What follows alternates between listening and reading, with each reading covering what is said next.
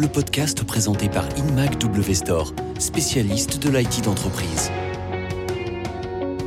Bonjour à tous, pour la seconde partie de ce podcast, qui je vous le rappelle a pour sujet le télétravail, nous allons observer plus particulièrement les transformations concrètes que doivent mener les entreprises. Je retrouve pour cela nos deux experts de Microsoft, Claire Grandjean, catégorie manager. Bonjour à tous. Et Thomas Koustenop, directeur TPE PME. Bonjour Thibault, bonjour à tous. On retrouve aussi Mehdi Ossini, responsable commercial solutions logicielles chez InMac W Store. Bonjour. Alors, on le voit bien, il y a une culture complète du télétravail qui est en train d'apparaître dans le monde de l'entreprise. Il faut savoir gérer la porosité entre monde professionnel et personnel dont nous parlait Mehdi lors du dernier épisode. Et, pour cela, il va bien falloir adapter un certain nombre de choses. Et j'imagine que la question du cadre managérial est en tête de liste, Thomas. Complètement, et c'est presque le, prérequis. Hein. Je confirme ce qu'a dit Mehdi. On a, on a quand même eu une période assez éprouvante avec une charge mentale, euh, euh voilà compliqué à compliqué à gérer entre la famille, le boulot, euh, les, multiples interactions, passer de l'un à l'autre constamment sans avoir de sas de décompression. Donc notre cerveau a besoin de, temps de repos. Donc les managers ont été aussi très sollicités pour assurer la continuité des opérations, faire preuve de plus d'écoute, plus d'empathie, s'assurer que tout le monde va bien, sachant qu'il y a encore beaucoup d'inégalités euh, dans le télétravail. Hein, euh, on n'est pas tous logés à la même enseigne. Euh, certains, voilà, je pense aussi à mon équipe où il y a, des jeunes, certains sont en coloc ou dans des studios à Paris, donc ça n'a pas été forcément évident. Et il faut savoir identifier les, les, signaux faibles. Donc on a beaucoup demandé aux managers euh, pendant cette période. Et ce qui est fondamental pour qu'un manager puisse vraiment accompagner le changement et faire preuve de bienveillance, c'est la confiance. C'est clair. C'est-à-dire qu'il faut aussi qu'il soit dans un environnement où son manager à lui euh, lui fait confiance, lui donne du temps euh, pour travailler davantage euh, en proximité avec les équipes. Et on l'a vu lors de grands exploits sportifs, hein, il faut parfois aussi se recentrer sur soi-même pour revenir dans un match, revenir dans un jeu.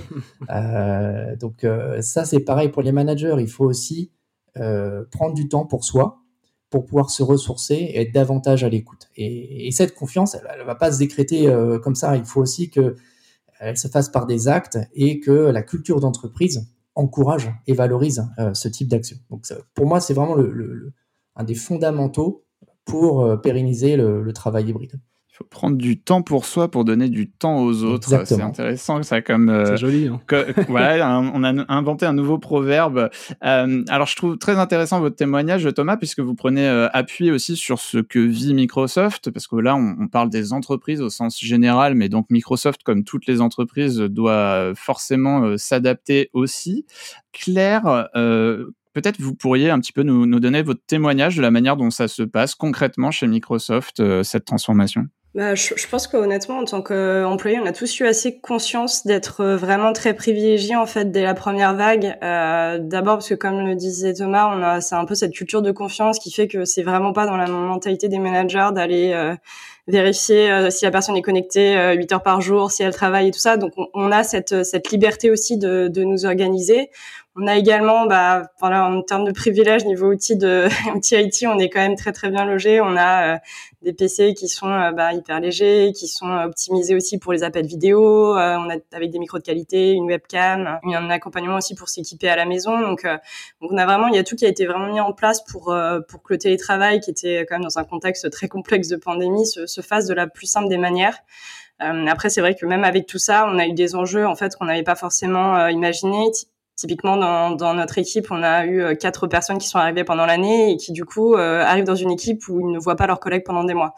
Donc là aussi, il y a un vrai effort à faire pour essayer de, de créer un peu un esprit d'équipe, pour euh, pour intégrer ces nouveaux arrivants. Donc, on a fait beaucoup d'apéro Teams pour pour essayer de marquer un petit peu le coup, mais aussi, et c'est presque la partie la plus difficile, pour pour garder un lien pas juste au, au sein de l'équipe, mais aussi avec les autres équipes qu'on va plus forcément bah, croiser de manière un peu informelle à la machine à café, à la cantine et tout ça, et qui sont euh, aussi des occasions parfois d'aller juste discuter, de voir ce qui se fait à côté et de prendre un peu des idées nouvelles et d'avoir un apport autre que bah, peut-être les dix personnes avec lesquelles on, travaille régulièrement. Et même avec euh, bah, tous les outils et toutes les possibilités euh, pour essayer de simplifier le télétravail, on se rend compte qu'il y a des enjeux effectivement très forts qui restent. Je vois beaucoup de choses intéressantes dans votre témoignage, euh, Claire, parce que on a finalement un peu deux grands pans dans ce, témoignage. On a toute la partie euh, transformation euh, des équipements et donc du poste de travail, poste de travail qui doit aussi du coup se, dupliquer à domicile pour ceux qui, qui télétravaillent, et puis toute cette partie transformation presque de, l'enjeu, j'ai envie de dire, ou en tout cas du but du lieu de travail, qui, j'ai l'impression en tout cas devient plus un espace d'échange social. C'est l'endroit où on se reconnecte plutôt que l'endroit où on travaille. Je ne sais pas si vous confirmez. Oui, tout à fait. Et c'est vraiment aussi le, besoin qui ressort beaucoup des études euh, quand on demande un petit peu aux employés pourquoi ils ont envie de retourner au travail. Euh, bah alors, pour une petite proportion, c'est pour avoir un espace de travail un peu plus au calme quand il y a les enfants à la maison, mais la très grande majorité des, personnes veulent retourner au travail pour retrouver un lieu d'échange avec leurs collègues. Donc, ça peut être un échange euh, très informel pour parler de son week-end et juste avoir un lien social, mais aussi pour pour échanger, pour avoir pour brainstormer, pour avoir un petit peu d'une émulation aussi intellectuelle. Quoi. Euh, concernant les, logiciels euh, en question et les, outils de travail, on, a assisté à un boom des solutions de communication unifiées dont Microsoft est un, des leaders, je le rappelle, hein, notamment avec Teams. Euh, Thomas, comment, se développe cette solution justement pour faire face aux enjeux des entreprises? Alors effectivement, on a, été très très sollicité depuis le début de la crise par les, les TPE PME notamment, mais aussi tout le secteur éducatif, euh, les collectivités pour bah, mettre en place euh, des outils de communication à distance. Donc chez nous, c'est Microsoft Teams euh, qui a connu une croissance très fulgurante, hein, puisqu'aujourd'hui, il y a 145 millions d'utilisateurs sur Teams, à tel point que Microsoft souhaite également rendre Microsoft Teams disponible au grand public pour, bah, typiquement, au sein d'une famille, partager des tâches, créer des événements, utiliser des sondages, euh, faire des votes. Hein. On, sait que des fois dans les réunions de famille, c'est pas évident. Il faut être dans, une démarche un peu euh, démocratique. Mais en tout cas, voilà, je pense que ça vient aussi avec tout un tas de nouveaux usages qui se sont euh, développés. Donc l'innovation technologique, c'est une chose, mais arriver à, faire en sorte que la solution soit suffisamment simple pour qu'elle puisse être utilisée par le plus grand nombre, ça a été aussi un souci des équipes de développement chez Microsoft. Ce que je trouve intéressant également, c'est que ces nouveaux usages viennent aussi avec des nouvelles méthodes. Et c'est là où il faut qu'on soit vigilant parce que euh, on voit que 50% des personnes euh, continuent à répondre dans un délai de 5 minutes. Et on a quand même vu une explosion des interactions, euh, d'emails, voilà, un flux d'informations qui s'est considérablement étoffé. Et donc, il va falloir aussi rester vigilant sur la santé des équipes, sur la gestion des priorités, euh, et là encore, on, essaye d'inclure au maximum ce type d'analyse dans nos outils. Donc, on se sert aussi de, de des interactions dans les outils pour euh, euh mettre en place des statistiques, proposer des recommandations aux utilisateurs sur le fait de mettre des pauses dans leur agenda, le fait de prévoir du temps pour la formation. et c'est tout, toute cette mouvance autour de ce qu'on appelle l'employee experience, où finalement les logiciels vont progressivement faciliter finalement la gestion au quotidien de, son travail. Et donc euh, Microsoft a également annoncé une plateforme qui s'appelle Viva, Microsoft Viva, qui va justement faciliter euh, tout le travail au quotidien, euh, continuer à former les utilisateurs aussi, puisqu'il n'y a pas d'usage ou de nouvelles méthodes sans formation. Donc on reviendra sur ce sujet-là, mais c'est c'est primordial. On l'a compris, en tout cas du côté de Microsoft, les solutions, elles sont là pour préparer le, travail hybride.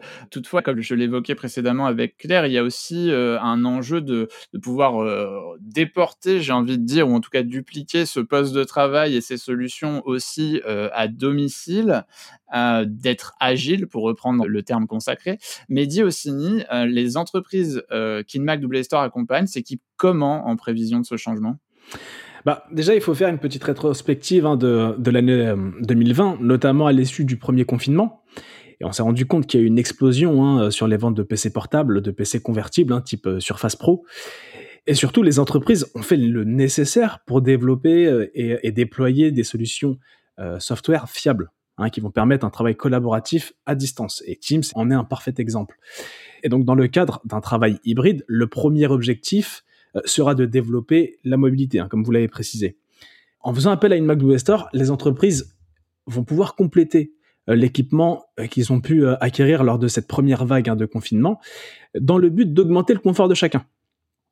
Hein, on va donc avoir tendance à faire l'acquisition de docking station, les fameuses stations d'accueil, qui vont être un vrai plus lorsqu'un collaborateur va être amené à changer souvent d'environnement de travail. La deuxième chose, Moi, ce que je vais vraiment préconiser, c'est vraiment l'équipement d'un bon micro-casque. Une grande partie des échanges euh, se font et se feront sur euh, des solutions de collaboration, hein, à travers des appels téléphoniques, des appels visio. Et sincèrement, investir dans un bon casque hein, de, bonne qualité, c'est plus que nécessaire.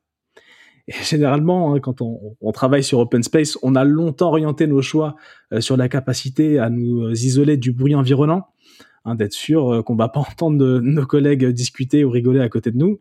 là, il faudra s'assurer dorénavant que les micros permettent une bonne isolation de la voix, hein, vraiment pour le confort de nos interlocuteurs. C'est une super option qui est déjà euh, euh, gérée côté software sur Teams et qui serait intéressant d'amplifier avec du bon matériel. Et puis j'ajouterais qu'en fonction des, euh, des métiers, l'acquisition d'un deuxième écran sera plus que nécessaire. Ça fait écho à, des enjeux matériels euh, qui ont été confirmés dans des précédents épisodes de, Parlons IT, notamment avec Poly récemment.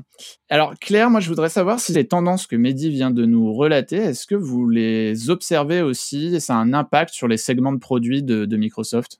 Euh, oui, bah totalement. C'est vrai qu'en termes de, de PC, on a vu une, une, très forte croissance en fait sur les euh, sur les segments ultra slim, mais on a vu de manière euh, un peu plus générale sur euh, sur le marché PC, qui est un déjà un marché qui était quand même très mature avec près de 4 millions de PC qui sont vendus par an. Et on voit que depuis depuis le premier confinement, on est en croissance sur ce marché de près de 20 donc, ce qui, sont des chiffres qu'on a, qui sont assez, euh, assez inédits sur un, marché de cette taille-là. Donc, on, voit un peu tout ce shift sur les, les features, les composants des PC qui sont, qui sont cherchés. Et typiquement, bah, le micro, le webcam, euh, tous ces éléments-là sont vraiment sont devenus complètement essentiels. C'est clair. Et puis, j'ajouterais que bah, il y a, y a beaucoup d'entreprises qui mettent euh, en place ce qu'on pourrait appeler un kit télétravail pour leurs collaborateurs et chacun peut se servir directement de ce dont il a besoin. La tendance est vraiment à avoir du matériel qui soit de meilleure qualité. Hein. Euh, premier confinement, toutes les entreprises se sont ruées justement pour euh, avoir le strict nécessaire hein, pour, pour pouvoir fonctionner. Là, on va vraiment euh, penser à, soit justement compléter notre équipement, soit monter en gamme. Et oui, chaises ergonomiques, micro de bonne qualité, etc. Ça, ça en fait partie absolument. Et c'est très intéressant aussi, c'est toutes les évolutions qu'il va y avoir au travail. Parce que si vous avez euh, peut-être un tiers, voire la moitié de vos employés qui sont en télétravail, vous n'avez pas forcément besoin des mêmes tailles euh, pour les salles de réunion. Donc il y a une évolution vers euh, de, passage des grandes salles de réunion, de salles de conférence à peut-être des box, mais mmh. par contre qui vont être équipées d'un de, de capacités de vidéoconférence et tout ça. Donc il y a aussi toute une révolution en cours sur sur l'architecture et sur l'organisation du travail en fait. J'ai quand même envie d'aborder très très rapidement avec vous, Mehdi, un, un dernier point qui est, qui est l'enjeu de, de, sécurité, euh, parce que ben, la distance, ça veut forcément dire plus de données qui circulent à l'extérieur de l'entreprise avec le matériel euh, des collaborateurs, euh, la nécessité d'échanger euh, des documents à distance, etc. Et on l'a vu bah, cette dernière année, hein, le nombre de cyberattaques a littéralement explosé. comment les entreprises doivent se préparer, Mehdi, à, à ce sujet-là? Bah, Les entreprises doivent être en mesure de sécuriser les accès, hein, premièrement, et de contrôler les différents outils.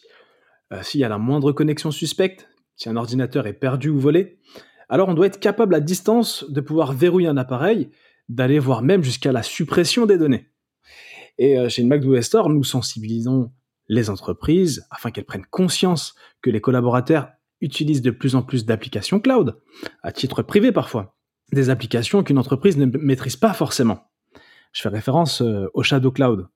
Et donc la sécurisation de l'entreprise va permettre de maîtriser ces applications et de faire en sorte de pérenniser l'activité. Et si demain un collaborateur est amené à partir, euh, l'entreprise sera en mesure de récupérer ces informations sensibles qui auraient pu être échangées à travers ces outils.